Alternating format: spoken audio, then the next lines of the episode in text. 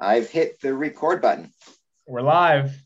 We're live. Well, live to tape or live to tape. I don't know what the word would be. Live to. It's not tape. It's live to digital. Live to YouTube eventually. Live to wherever it goes, and then because I can't edit to save my life, so it's live to tape. That's for sure. Mm-hmm. But yeah, this is kind of a unique episode of the podcast because this is more focused, not so much on Freemasonry, although I think we can touch on that. But this is more focused on the actual podcast medium itself and kind of some changes to that you're looking to make, and more just about the medium in general. So yeah, great to have Amit Kukreja here. Thank you for having me. Appreciate it. Got in touch with me a few months ago now. Would have been still in 2020. I think it was December 2020, right? Or November. That was definitely December. Yeah. Yeah, and not to bury the lead, but I'll let you talk about kind of your contact with me and also kind of what you're working on in regards to the podcast or to podcasting and kind of the new approach you're taking to it. Yeah. So thank you again for having me on the pod. I definitely hit you up in December of 2020. I've been sending emails out to a bunch of different podcasters. Really, when you're starting a startup, you're just trying to get anyone to listen to you and anyone to give you a little bit of the time of day. And Cameron responded to me, which was awesome. So I was able to give you a little bit of a pitch. Really, we're trying to build a new way for podcasts to be distributed at Audea, which is the name of the company we're trying to build. It's called Audio. It stands for Audio Idea, stands for Audea. And the idea is we're trying to build a native centralized platform that is sort of aggregating the world's audio ideas in one place so that a user theoretically can go to the platform, search in a search query like they would do on Google or YouTube, and be met with a result. Instead of the video being the result or an article or website being a result, they would be met with an audio idea as the result to their search query. And the sort of premise here is that podcasting right now has a very hard time in terms of being able to organically get people's audio content to the faces of users. So we are trying to build an entire community-based ecosystem in which there is a centralized platform that has millions of audio ideas that is attracting people to go to that platform, search for things, and get those audio ideas as results to their search queries. This is all based off the assumption that 5 to 10 years from now, people are going to want audio results as the answers to their questions, whether those are podcasts or motivational speeches or poetry bits, comedy bits, whatever they may be, versus articles and videos. Not saying that articles and videos are going to go away, but if the audio revolution is really happening, then if there's a platform that is capitalizing on that and it's able to serve effective audio results as answers to search queries, then hopefully that platform could take off. And that's kind of what we're trying to do. Yeah, that seems, I'm pretty new to podcasting. I'm coming close to the 1 year anniversary of when I first started, but the searchability of audio does seem to be an area that's lacking in podcast promotion. You can search for keywords, and be trying to track down like an audio snippet or something specific to the audio. If you don't know, the name of the podcast you're looking for, that seems to be where even I notice where there's a hole, and it seems like this is a good way to fill it. Yeah, audio searching for audio is absolute trash in today's day and age. It is bad. It is really hard to find audio content. And I think the reason for that is because there is not a native centralized platform that is branded itself as a platform that is built for audio ideas to be discovered. When people are searching for things like how to lose weight, they're not searching for the best nutritionist expert. They're just searching and hoping to find an answer, article or video wise, that's meaningful for their search query. So when I go to YouTube and I search in how to lose weight, the results I get are immediate. They're not like 3 hour long podcasts with some dietitian. It's just like a 5 minute tips video on how to start losing weight. And then you start doing more research into the content you're getting. If it's for audio, like that 5 minute snippet of content that is telling me just from an audio perspective, which is 99.9% of the same experience of watching the person on YouTube. It's just watching them talk is meaningless, but what they're saying is what actually matters, the audio. There's not a platform that I've realized that is actually there effectively distributing that content. And going back to your point, that's what makes it hard to find podcasts. Because if I'm a YouTuber and I've decided I'm going to be in the gym, nutrition, health field of YouTube, then if I start making content around those keywords, like how to lose weight, which is a question, a lot of people who are overweight are typing, then that means that I might potentially pop up, even though it's a competitive niche. And that gives me the ability to become discovered, even though no one knows who I am, without having to do paid advertising. I think that same approach to audio simply doesn't exist. And if we can solve that problem, I think we'll get a lot more people hopefully discovered. Where did the impetus for this come from? I know you're involved in podcasting yourself.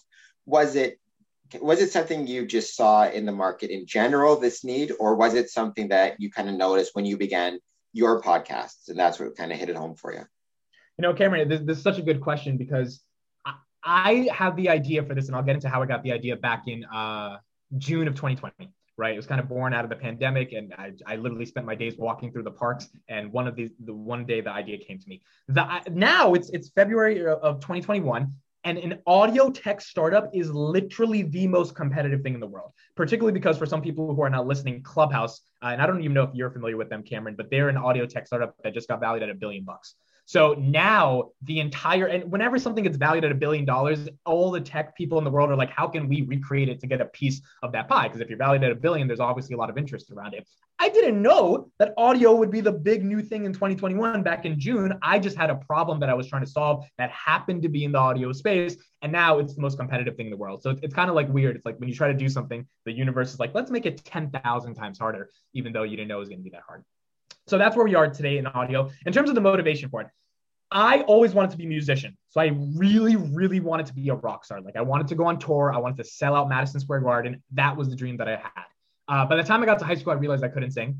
So that dream kind of started to get stepped on a little bit by the realities of the universe coming down on me. So I was like, all right, I can't sing. By the time I graduated college, I still realized I had all these creative ideas that I wanted to express, but I didn't want to express them through the podcasting medium. I wanted to express them through an album, right? Because an album to me stands the test of time. Like people will listen to a Michael Jackson album 1,000 years from now. People will read a book 1,000 years from now if it's a timeless book. But people aren't really listening to just an audio file episode 5 1,000 years from now, right? Like it has to be really a phenomenal creative body of work that is cohesive in its nature and it stands the test of time. So I was like, if I can't do that with music, what if I do that with speaking? What if I build a speaking album of 7 to 10 tracks, song 1, song 2, song 3, but they're speeches and they go from 7 to 12 minutes, kind of like 7 to 10 different TED Talks, part of this cohesive body of work. And then I'm going to give it to the world. And that's going to be like my magnum opus of, the things that I care about the most. So I did that. I worked on it for 2 months in the summer, and then it was time to distribute it. And this is around June 2020 where I started getting the idea. When I went to distribute it, I looked at the audio distribution platforms that existed because it's an audio experience. I was like, okay, YouTube, Instagram, Facebook, that's not going to work. That's for visual stuff. So I looked at kind of Spotify and Apple and things like that. And I realized that they kind of boxed me into either a music or a podcast. And I was like, this is definitely not music. And this is definitely not episode 1 of a podcast. Like track number 3, which was called I Figured Out the Answer to Life on my project. That was not episode number 3. Like it just didn't fit the form factor of what I thought the brand of that particular content should be as in terms of a podcast. So at that point, that's where the idea kind of got triggered to me. It's like, what if there could be a native centralized platform in which if you had a creative idea through it to express through spoken word audio, it just existed for you to upload it just like YouTube does for video. If I have a Hollywood film or a vlog or anything in between, YouTube's there and their brand is like, if you have an idea and a camera, you can become discovered. I didn't think there was a platform that says if you have an idea and a microphone, you can become discovered because of how it boxed you into either being a musician or a podcaster. And the medium in between is kind of where the idea for the platform ultimately was created. And then we started working on it. Being boxed in, that's something I've been thinking a lot about. Not so much in terms of genres, like musician versus spoken word versus versus columnist.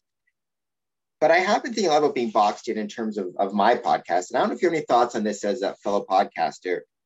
The reason I started Square & Compass podcast and Square & Compass promotions, it was to not only, promote the things I love about Freemasonry and my stories within it, But it was really also to try to demonstrate the connection that, you know, Freemasonry has to kind of the larger world, whether it be, you know, Masonic temples as not just places of Masonic history, but city history and community history. You know, like I just, speaking of timeless albums, I just did an interview yesterday, so it should be posted soon, with a Mason from Nashville. He owns Pioneer Coach, which is the company that leases all the tour buses for like famous Motley Crue. But he was actually the bus driver for Prince during the Purple Rain tour. Wow, that's awesome. It was so, and I'm a huge Prince fan, so I kind of freaked out when I found that. So Prince or Michael Jackson, which one takes the case? Prince. Okay, you are 1,000% wrong, but I'll let you continue. That's okay. Well, we can't agree. You know, not everybody. No, it's not even that you're wrong. It's that you're so objectively wrong. I don't even know if you have an argument to stand for, but nonetheless, you can continue. That's all right. Purple Rain is like the start and end of the argument. And that's the only thing you have. You don't have Thriller. You don't have Bad. You don't have Dangerous. You have nothing other than Purple Rain. But you know, you don't need it. Well, all right. Well, we'll agree to disagree on that. But you're talking to him, and you know, he talked about how there's like so many Masons are involved in the music industry. Not like now the conspiracy nuts go crazy, but you know, they're bus drivers or roadies. You know, Detroit Masonic Temple being, you know, Jimi Hendrix playing there and Phantom of the Opera. But my concern is, you know, with a podcast that has like a Masonic component to it, people think, oh, if I'm not a Freemason, I won't enjoy the podcast. And I'm trying to say to people, no, even if you're not a Freemason, you probably will find some interesting connections to your life or your city in this podcast or to music or whatever it is. Because it touches on all these different aspects. So I guess from this is more of a general question, from a podcasting perspective, how do you think a podcaster can walk the line between, you know, focusing on a quote unquote niche subject, but keeping it accessible enough for everybody to find and enjoy and get something out of? Yeah, no, it's a good question. It makes a lot of sense. We were talking about it off camera that me and my friend that I do a funny comedic podcast with, we boxed ourselves into a certain theme for a couple of months. And until we broke out of that theme, we weren't able to really see growth and things of that nature. The thing about what you're describing is so Freemasonry already as a concept has a ton of different connotations and stigma associated with it. If you're trying to break that as a podcast outside of its brand, which this is for anyone who's trying to break a podcast outside of their brand, to me, the best advice I think I can give is just basically what you've been doing, which is having different guests. Like to me, if you're having a podcast that is interviewing people or having conversations with people, and it's not just you and the same person talking about the same subject every week, then it becomes a question of what unique perspective is that guest adding to the show? And how can you pivot the discussion and really curate dialogue in a way that is outside of the niche, but still simultaneously connected to the niche? So for example, my friend and I, we have a podcast called The Absurd Academics, and the whole theme is like, can we academically justify the absurd things that happen in the universe? Can we make sense of the things that don't make any sense? We had a painter come on the podcast the other day. This was, I think, our second guest ever that was on the podcast. And initially, the conversation was a little weird. We weren't sure really how to steer it and navigate it. But after about 10, 15 minutes, we were able to get into a groove. And we started like towing the line between how does this painter think of creativity at the intersection of their creative medium? And then we took that to a different level in terms of how do you make sense of the irrational things that happen in the world? So this creative painter was big on social justice. So for the past 4 years, there were things that the Trump administration was doing that were not the most friendliest from her perspective. And she was trying to represent how she felt in art. So there was sort of like a theme of like representing the irrational or making sense out of irrational things from your perspective through a creative medium and then making them rational. That fits in the line, but that fits in the theme of what The Absurd Academics represents, but making sure we were able to find conversations that intersect with that person's perspective was kind of the name of the game. So I think it's hard to be boxed in, but you kind of need the box in order to give yourself a brand. It's hard to just be like the everything podcast, but I think diversifying the guests and the conversations that are on the podcast hopefully gets you out of the box a little bit.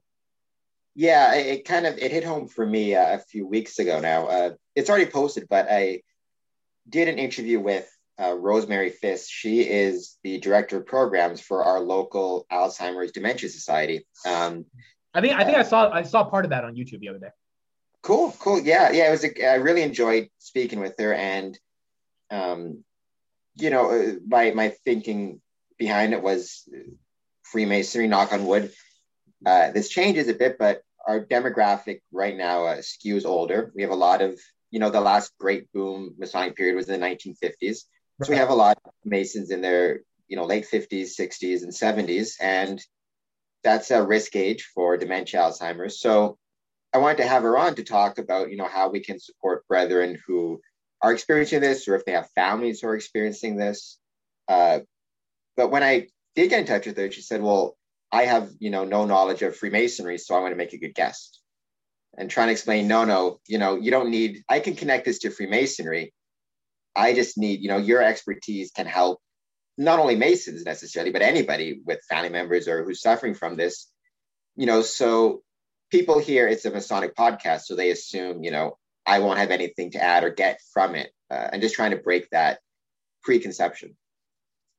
Yeah, I mean, I think that's important. And that's the biggest thing for guests. If you're a podcaster and you're inviting someone to be on the show, the number one thing is, unless they're like some expert in their niche, it is very difficult for them to sort of think of what they're going to communicate about. Even the painter, like she's an amazing painter, but she's never really done like spoken word for an hour and a half and had a discussion. And what she told me that day was interesting.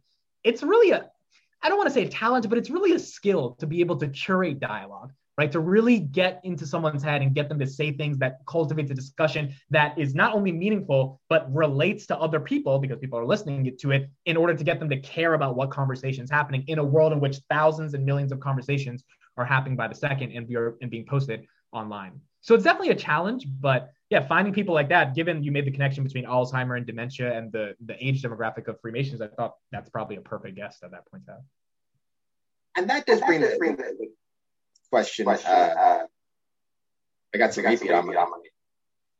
Yeah, I think I heard it for a second. You're good. Know that. You're good now. All right. What is the... I sometimes wonder, you look at, say, for example, Joe Rogan, Lex Friedman, kind of the podfathers, Mark Maron to a certain extent. It seems that they've kind of cracked this code where it's not even, people aren't being drawn to a particular subject or matter. It's more about, I would describe it as like they're passionate people discussing areas of competence, and that seems, so like Lex Friedman had Jim Keller on his show, and I'm a moron, so I didn't understand half of what they were saying, but I still enjoyed listening to it. It seems that it does seem to be a market in the podcast avenue for, at a certain point, it seems like the subject stops mattering. It's more the passion or the expertise, and that just attracts people to them. That's 1000% correct. I've noticed in the podcasting game as well, it's really about how much does the audience care about how you're communicating. And it's the same thing with music, right? Like when a musician releases an album, like, yes, the music has to be good, but the fan base has to care about that musician's life. So when they release the next song, you at least tune in. For Lex Friedman and Joe Rogan, like, they have such a loyal fan base because they've developed a communication style in which the reason it's called the Lex Friedman podcast is because Lex Friedman is the one curating the discussion, right? It's not Freemasonry. It's not Absurd Academics. It's just his name. Same thing with Joe Rogan. They are such good communicators, and they're so good at taking any guest, whether it's a comedian or an astrophysicist, and asking deeper questions or meaningful questions that curates dialogue, in which the fan base just comes back for Lex or for Joe. And I think that's ultimately what every podcaster wants to do. Even if you're in a particular type of niche, you have to be consistent enough with producing a lot of content, but also qualitatively consistent enough to the point where someone just loves Amit, right? Someone just loves Cameron. And I've had some fans reach out to me and David, he's the person I do my podcast with, which is just like, you guys are funny. Like, I love playing you guys in the background while I'm doing dishes because it's soothing for me to listen to. Now, that's one or two people telling us that. If we can get that to a couple thousand, that's where we start developing a fan base. But that's the energy I think you need as a podcaster, primarily because you don't have music on your side. You don't have, beats and rhythms. You only have your ability to effectively say stuff that matters. So it's a journey trying to figure that out. Now, as somebody who's working on creating their own platform, we definitely got to touch on the. See, I don't even know what to call it because I feel like it's so cliched. I mean, the free speech debate, pick your term. I feel like part of me feels like it's been done to death, right? Yeah. But the basic, I do think it's always an interesting discussion, right? The basic idea of,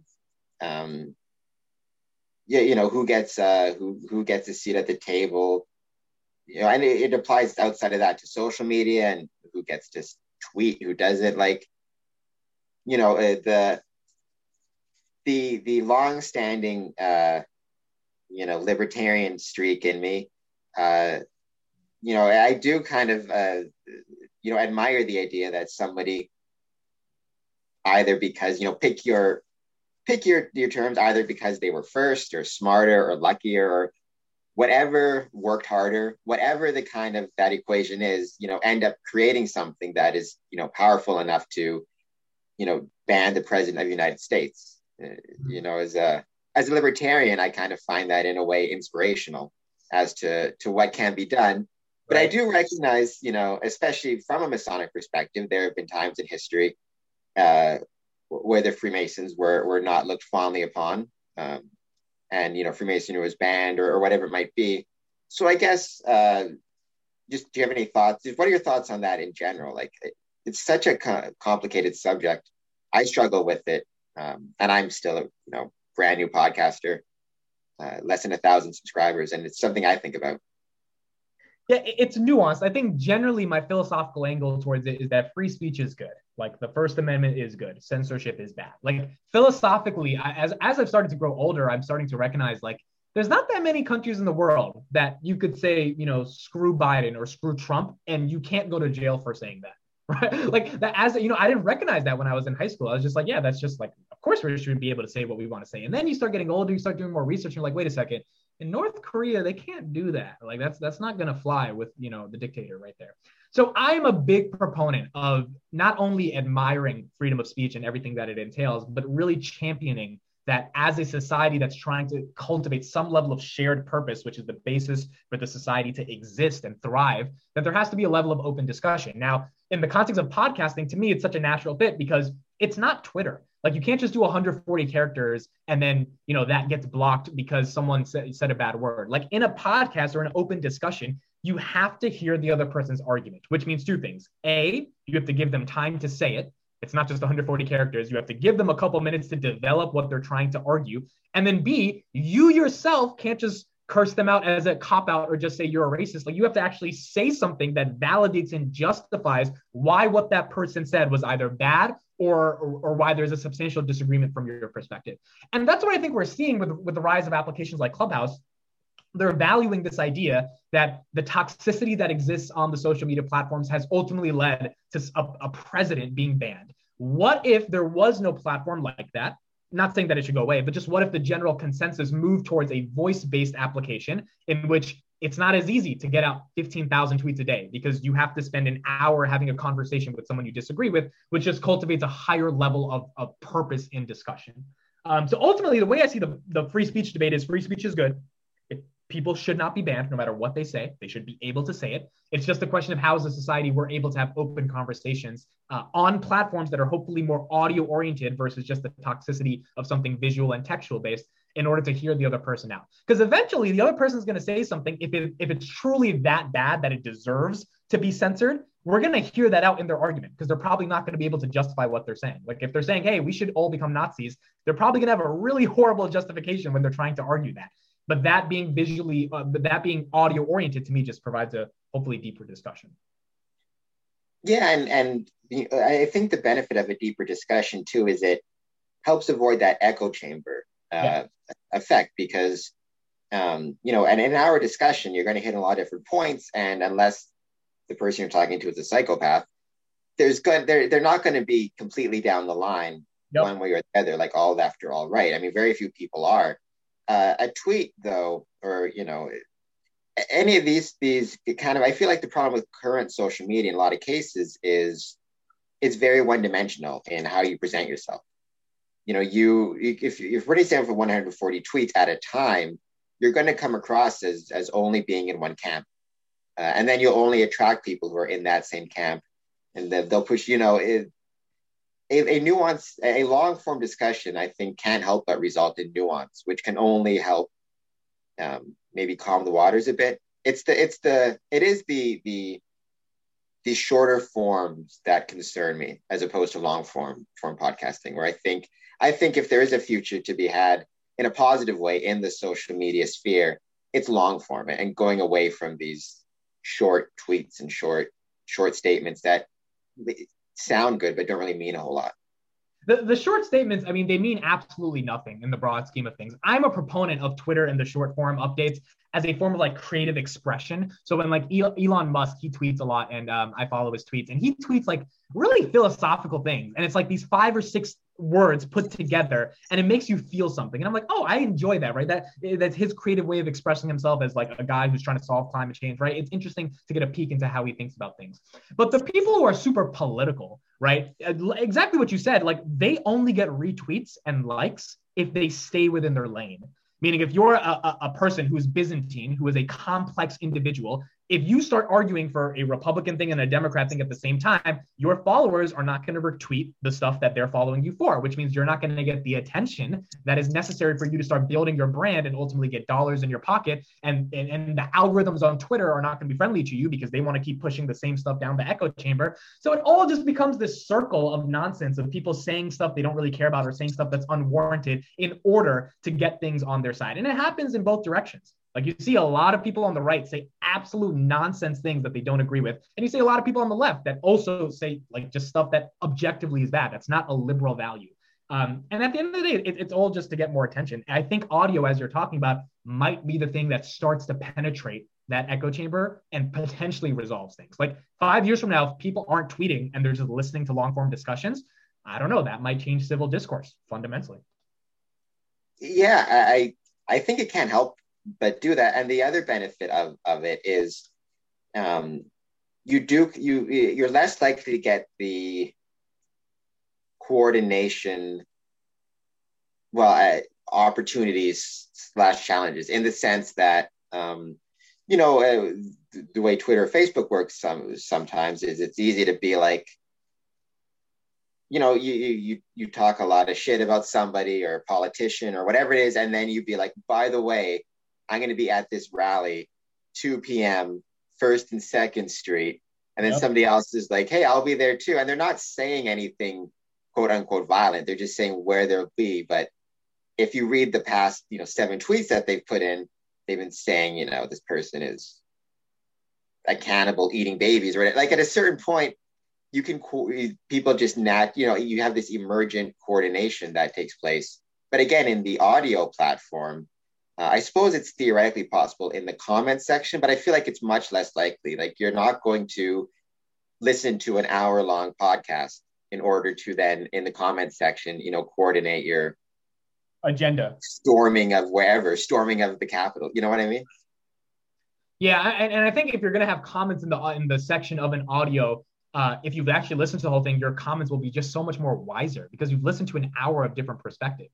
So the discussion you're going to try to cultivate hopefully will be a little bit more meaningful. It's partly the reason what you're talking about with Twitter and Facebook. I just stopped posting about politics in general on these platforms because to me, like I used to do it a lot in high school because like I was really like, I used Facebook a lot and stuff. And I like, if I had a political opinion, I would just talk about it and I would get energy from the people who disagreed with me and we would get into a little fight in the comments.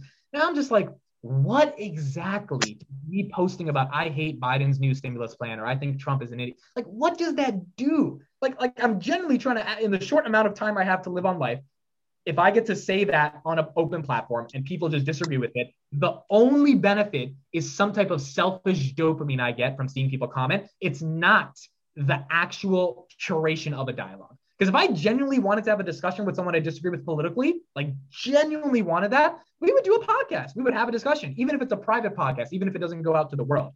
But these like Facebook comments, I mean, they mean nothing. You're just not changing someone's opinion through Facebook, because then the person has to admit that they made a mistake publicly in the Facebook comments, and no one wants to do that.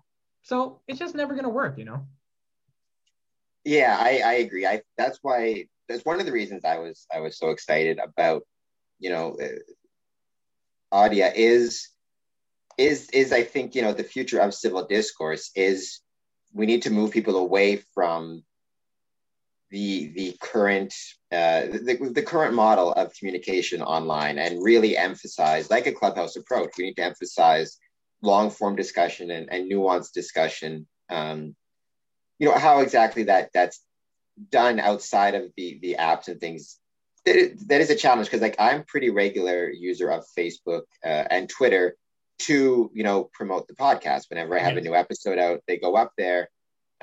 So obviously, you know, how do you let that continue, but not let people post about politics? Or like it become, you know, it's tricky how to differentiate it. But if long form audio and video, but audio becomes more popular, I think that can only be a good thing.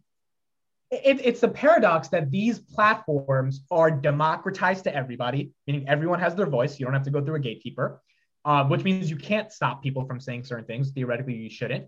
And it's a great promotional tool. Like if you are trying to start anything, podcast, business, company, whatever it is, this thing exists that has 4 billion people on it, and you could put your stuff on it and you could get attention for your thing. So it is the most selfish land grab of opportunity that is a good type of selfish for humans that has ever existed in the history of humankind.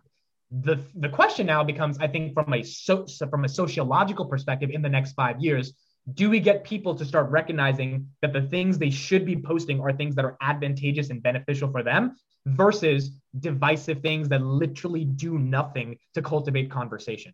The problem is people get attention from the divisive stuff more than the, hey guys, I have a new podcast. No one, I mean, people care, but no one really cares. But if you say, hey guys, Trump is an idiot, all the people who are Trump fans are like, let me check out what this guy's saying. And that creates discussion, that creates community, that creates more advertising dollars for Facebook to sell, because now there's all these people having a flame war in the comments, which means it's a really weird paradox. It's a great marketing mechanism, but it's filled with all this nonsense. And it's like finding the divide between that is really what the challenge is going to be over the next couple of years.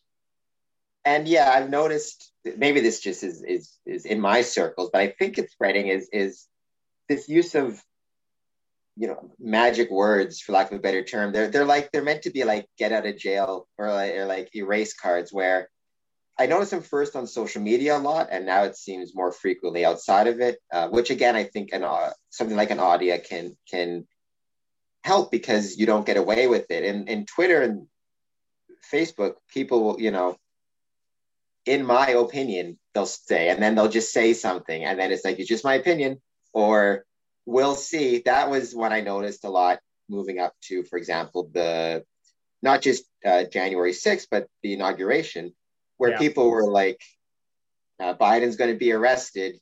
And then they'd say at the back, like, I don't know for sure, we'll see. And then they're saying like, I'm not stating a fact. And now I've noticed even in conversation, the one benefit again of Audea is if somebody says like, it's just my opinion that blah, you can be like, well, no, you're gonna have to say more than just, you can't just say that. And then whatever you say afterwards, you know, free pass, or we'll see, you know, that's another one where it's like the government is in possession of alien technology. We'll see. Like, if you're gonna make that claim, you better have something to back it up beyond anything's possible. But that doesn't mean you can just throw it out there in the world. It's also the basic element of a keyboard warrior. Like anyone who said Biden's going to get arrested, in their opinion, if they were asked to go on a podcast or like a Clubhouse discussion and say that, there's no way they're saying that unless they have a real good argument, because they're going to sound like an absolute idiot. They have no warrant for that. They have no analysis. They have no evidence. Whether you like Biden or not, you can't just say, like, same thing with Trump. I mean, people said so many illogical things about Trump when they were criticizing them that had no basis in discussion, but they would just tweet it. Yeah. Like, that's my opinion. In audio, you can't do that. Because if anything, the person on the other side is going to check you, and then you don't want to sound like an idiot in front of people, right? Where you can sound like an idiot when you're tweeting something, because there's no effect for that. Yeah, and it really does force you to put in the work of having to defend, like, you know, if it is an extraordinary claim or whatever, to defend that position. That's even something I noticed in my political world.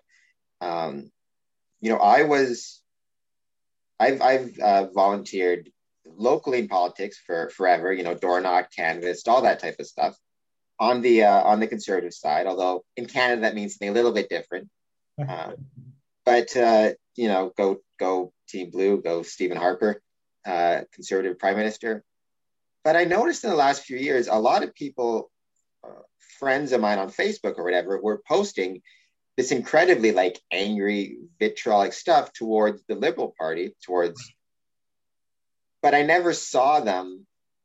They never, you know, knocked on a single door with me or handed out flyers or did any actual quote unquote legwork that goes into it. And that just goes to this idea again of the keyboard warrior. It's easy to type something in, and the more outlandish or angrier it is, the more likes you get.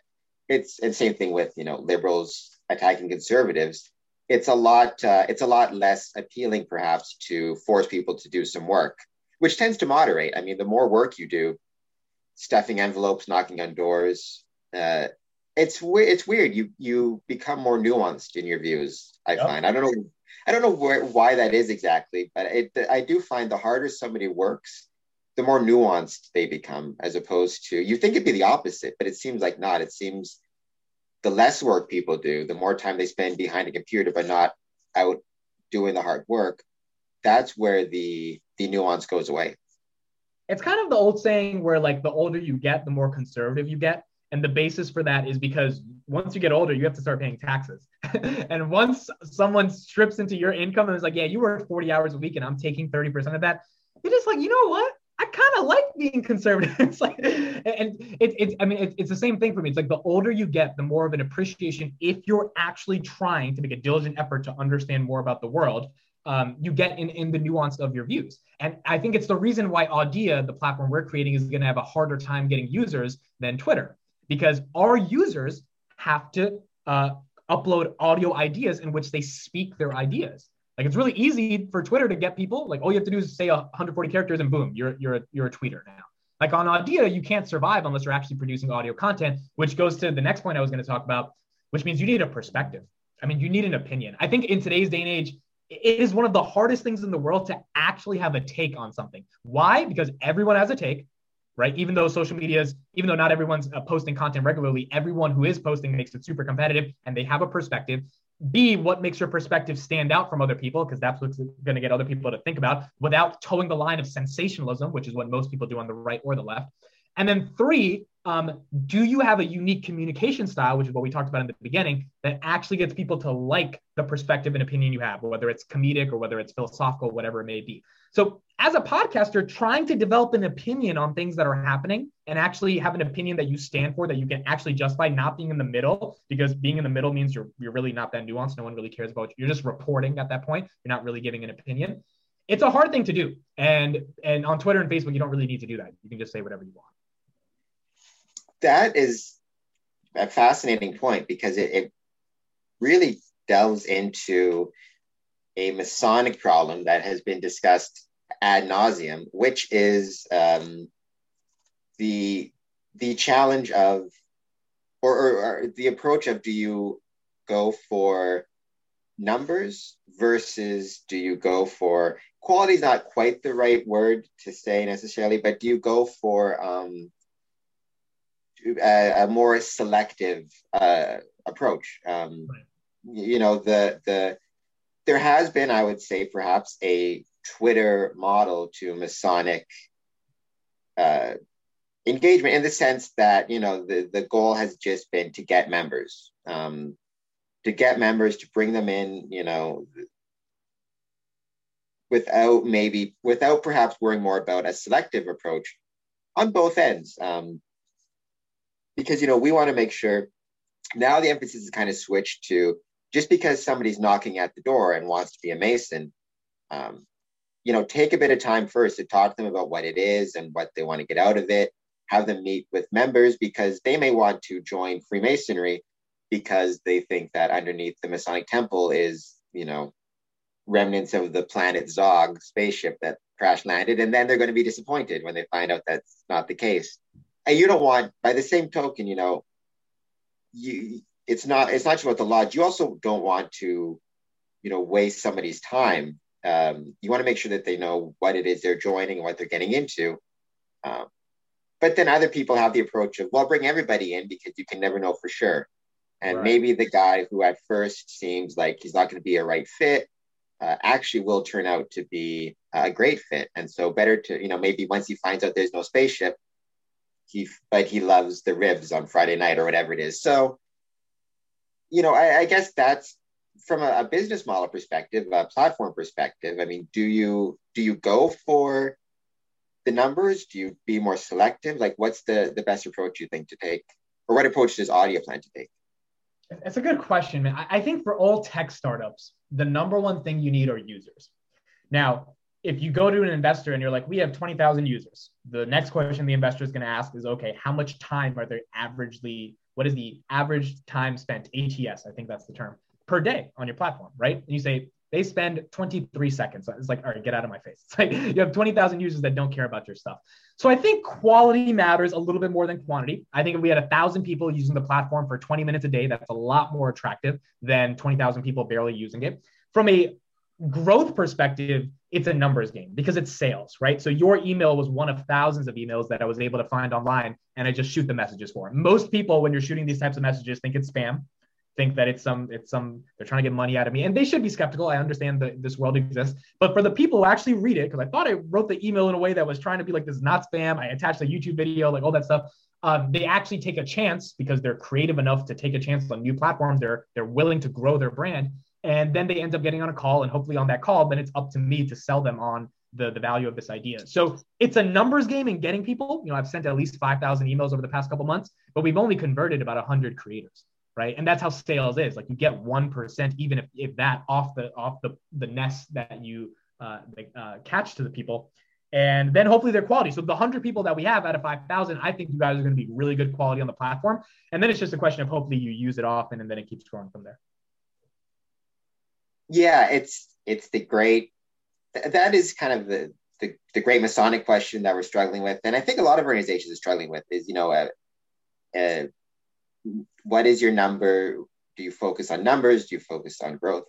There's no completely right answer. It's a bit like what I talked about before. You know, when I talked about the inspiration of somebody who, you know, quote unquote, maybe they work harder, or maybe they're first in line to create something, or have the best idea, or are luckier than everybody else. But however it works out, you know, I think that's for any platform, for any podcast, that's the challenge, is trying to figure out, quote unquote, that algorithm. Like, how much of this is the number of people I have? How much of this is, you know, the number of dedicated people I have?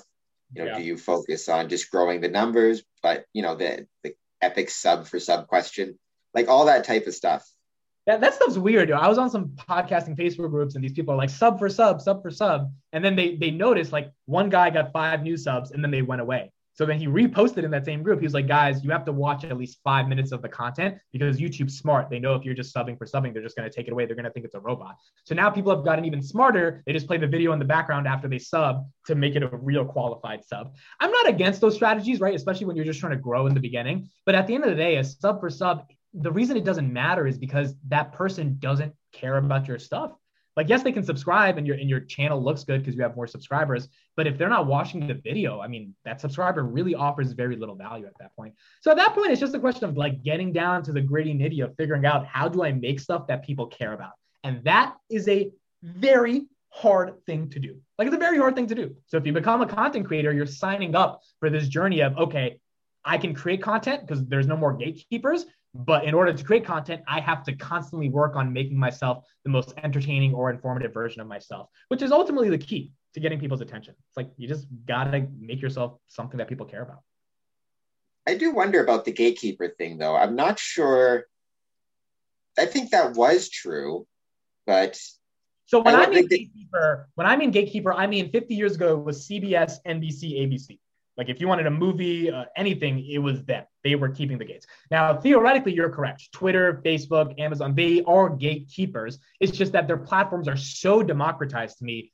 The ability to post something and get attention, there's no someone keeping the gate from your content potentially going viral on, like, TikTok or LinkedIn or something. So that's what I mean by gatekeepers. But I do understand, yes, there are theoretically institutions like big tech that are stopping certain content from getting places. There are that, but even in terms of, I can't think of I read the article, but something like 9 out of the last 10, like most yeah, if you just go through, for example, my typical YouTube feed when I pop on, it's like,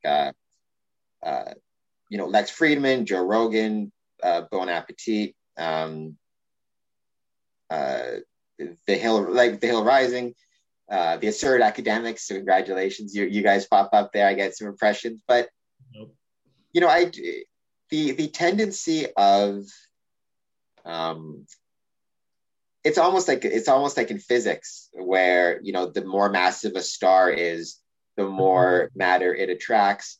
It does seem like, I don't think it's like an intentional thing, but like Joe Rogan has become like a de facto gatekeeper in a sense, which is, if it's somebody, or, Bon Appetit, nobody, I know they had their problems, still enjoy their stuff, but like nobody's mistaking them for like the basement podcast that, or some guy, it's not like the Wayne's World public access thing. That's a, multi-billion-dollar company.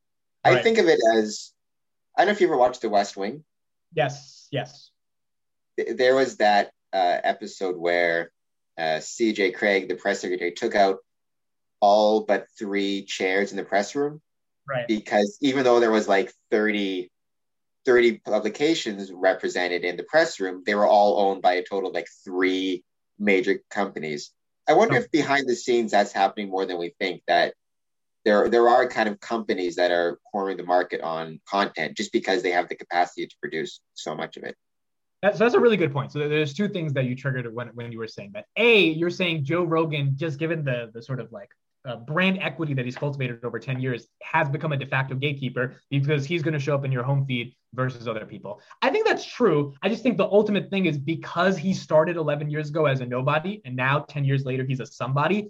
He earns the level of gatekeeping that he has. Same thing with Lex Friedman. Like these people, because they're not NBC and CBS and all that stuff, and they started from nothing, if they're now getting more attention, the algorithms are being more friendly to them, I guess they've just done a good job at pumping up content. Now, that's kind of discouraging for people like you and me because we're not the de facto gatekeeper, but that's also just because we haven't done it long enough or created enough quality content that they've been able to do, which is just the journey of creating content. And hopefully if we're good enough content creators, that's going to happen over time and we will be spamming people's home feeds. The big thing is that YouTube has 2 billion people using the platform per month. Right? Joe Rogan is not getting 2 billion views every day. So like there are more and more and more people, and YouTube's only getting bigger and bigger, and same thing with all the other tech companies, where there's more people to reach as more people use the internet and get on those platforms. So theoretically, even if, he's holding a good amount of the home feed, hopefully we as creators are going to be friendlier with the algorithm and just get us in front of different diverse audiences. That's kind of what Audea is trying to do. But the second thing you said is also really interesting, which is that the media companies, they have billions of dollars of content they can create literally every day. So if what CNN is spamming YouTube with 50 videos a day because they can, then it's really hard for an upstart news network to like use YouTube as their main distributor because like CNN has TV and YouTube. And that's where I think you have a good point. That's where it's a question of if YouTube can start to recognize that maybe we shouldn't push CNN's content in front of the creators that ultimately make up the platform, which are the individuals and not the big media companies. But then again, YouTube's going to lose money if they do that. So I don't know how that's going to work out. Yeah, it's tricky because, the CNN example, right? They can afford to use YouTube as like a loss leader.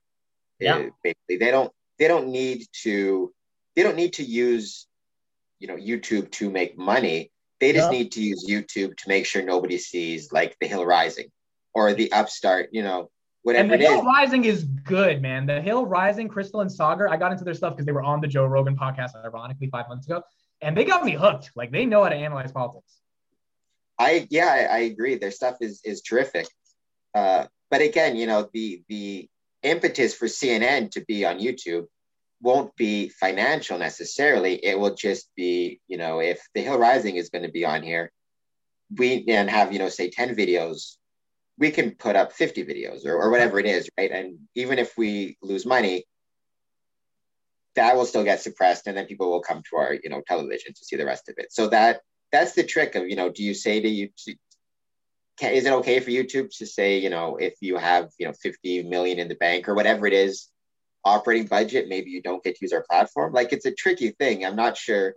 Again, the libertarian in me is not a fan of that, but I can see the, what is never the old newspaper expression, never pick a fight with somebody who buys ink by the barrel. Like Yeah, I mean, it's difficult because, you know, as someone who's creating a platform, if CNN wanted to start posting Anderson Cooper's monologues on Audea, I'd be like, yeah, go ahead. You know, that's like, that's not. Oh, yeah, you'd be crazy not to.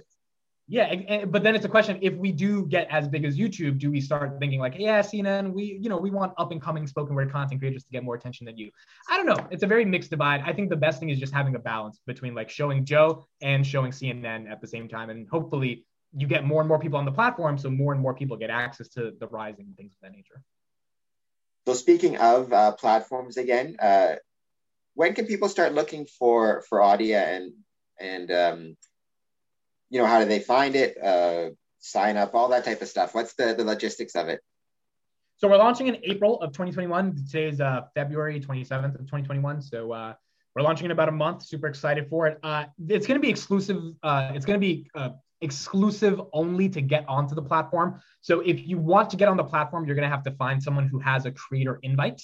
So we're going to have about 200 people beginning in April. You guys will each get 3 creator invites. So you'll be one of them, and you'll be able to give it out to anyone else who wants to join the platform and who you think would be a good fit for the platform. That is the only way to get on right now. If you are really, really interested in getting on, you can message me at amit@audea.io, amit@audeaio, and ask for a creator invite. We're trying to keep it small in the beginning because we're trying to grow at a very careful pace before we kind of hopefully explode. But yeah, you can get over socials at audea.io, and we're on YouTube and all that stuff like that. But to get on the platform, you would need an invite to join right now. And how can people find your podcasts? So I have a comedic podcast with a friend. It's called The Absurd Academics. That's on YouTube, Spotify, wherever else you listen to podcasts, all that stuff. And I have my own channel on YouTube where I talk every single day about the process of growing this startup. It's called Start It Up.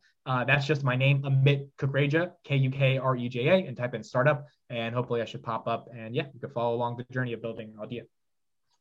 Very cool. And we talked about it, so I suppose we should throw in there your socials. We want to follow you on Twitter or Facebook, anything like that. Yeah, both of them are It's Amit Kukreja, ITS AMIT Kukreja. It's Amit Kukreja. That's on Instagram and Twitter. I'm starting to use Twitter a little bit more now that I'm getting into it. Facebook, I don't post really that much on Facebook, but we're going to have like an official Amit Kukreja page, and I'll start posting there. But Twitter and Instagram is where you can find me. Awesome. I guess my last question is, you know, it goes to, this is something I've talked about with a few different guests. The allure of content creation, right? Like, what is it about this? Is it purely a matter of it's so accessible, or what is it about kind of the explosion that we've seen in podcasts, in just content in general? Is it that, you know, anybody can do it now? Or is it that you think it speaks more to something that people want to communicate with each other, and maybe they're a bit starved for it? Or just what do you attribute this growth we're seeing to? To me, there's a philosophical premise that guides the essence of my life, and that hopefully eventually permeates the culture that I'm trying to build at Audea, which it's just this one statement. Creativity is the salvation for the tragedy of the human condition. That sounds really good, right? Because I worked on that for a while. Creativity is the salvation for the tragedy of the human condition. To me, the human condition is inevitable suffering. Like, there are very few moments in life where you actually get to enjoy the nature of existence. Most of life is having to deal with the bullshit from your boss or your job, or having to pay bills, or dealing with your wife saying something. Like, you just have to deal with a ton of bullshit for 80 years and then you die, right? That's the nature of existence. It's inevitable suffering. What saves you from that suffering is subjective. For some people, it's religion. For some people, it's Freemasonry. For some people, it's music. At the end of the day, to me, what saves you, what gives you salvation from the tragedy of being a human being, is creativity. If you are able to create something, you are able to express yourself in a way that is at a higher, deeper level than any job could provide you, any 9-to-5 could provide you.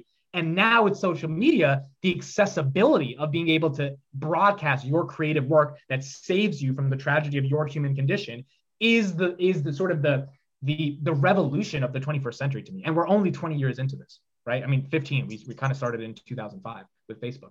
So we are at the very beginning of what the next 1,000 years are going to look like in terms of content creation and sharing. And I think so many people are creative. So many people have been creative for so long. They just didn't have the platform to express that because of the gatekeepers. So now more and more people are recognizing that their life sucks, because most people's lives suck. And what gives them solace is doing a podcast every week or drawing a painting and posting a picture of that on Instagram and seeing what people think about that. So I think as a platform creator that my hope is in the next 20 years, more and more and more platforms like us exist. They don't have to be audio. They don't have to be, they just have to be platforms. It shouldn't just be Instagram, Twitter, and YouTube. Like it should be at least 20 or 30 of these platforms, because that diversifies the reach that creatives, which are human beings, will be able to have for their content. And hopefully that just makes the world a more happier place, because there's just more cool shit to watch and enjoy. I agree completely. And with that, thank you so much. I look forward to being on the Squaring Compass podcast, being on Audea. I will... once it's up there, obviously, I'll share it on all my socials and all that jazz. But yeah, just any chance to get the podcast in front of more people, more ears is greatly appreciated. It's Freemasonry is something I love, but particularly what I love is the way it connects to the world, and the way even non-Masons will have a connection to it, or their city will have a connection to it, or it permeates so many different aspects of the world. Getting a chance to share that is much appreciated. And so I appreciate you for reaching out to me. And I look forward to being on the platform. Yeah, no, Cameron, I appreciate you join the platform, because we're looking for users as much as you're looking for discoverability. And hopefully we build something good enough that gets you a lot of attention and just like exceeds your wildest expectations. So I'm looking forward to see what happens. Very cool. All right. Thank you so much. All right, Cameron. Talk to you soon. I'll talk to you later. And Prince is better. He's okay. We have to have a debate later. He is not this. You don't have an argument. You just don't have an argument. But it's a difference. Red Corvette. Raspberry Gray. How many number ones has Prince had on the Billboard? I don't know. He doesn't need any more than one. Purple Rain is all you need. Okay. I mean, I would think as a musician, you need a body of work to discover. A one-hit. Well, that sounds like a one-hit wonder what you're describing. But teach their own. Yeah, there's. Dave Chappelle, there's a reason Dave Chappelle's, started his last special singing. Well, I guess not his last special. Last special was what? Redemption Song? So that's Marley. Yeah. There's a reason Dave Chappelle's, I think it was his last Netflix special was started with Party Like It's 1999. So. Yeah. All right. I mean, you got an opinion. It's not a good opinion, but you got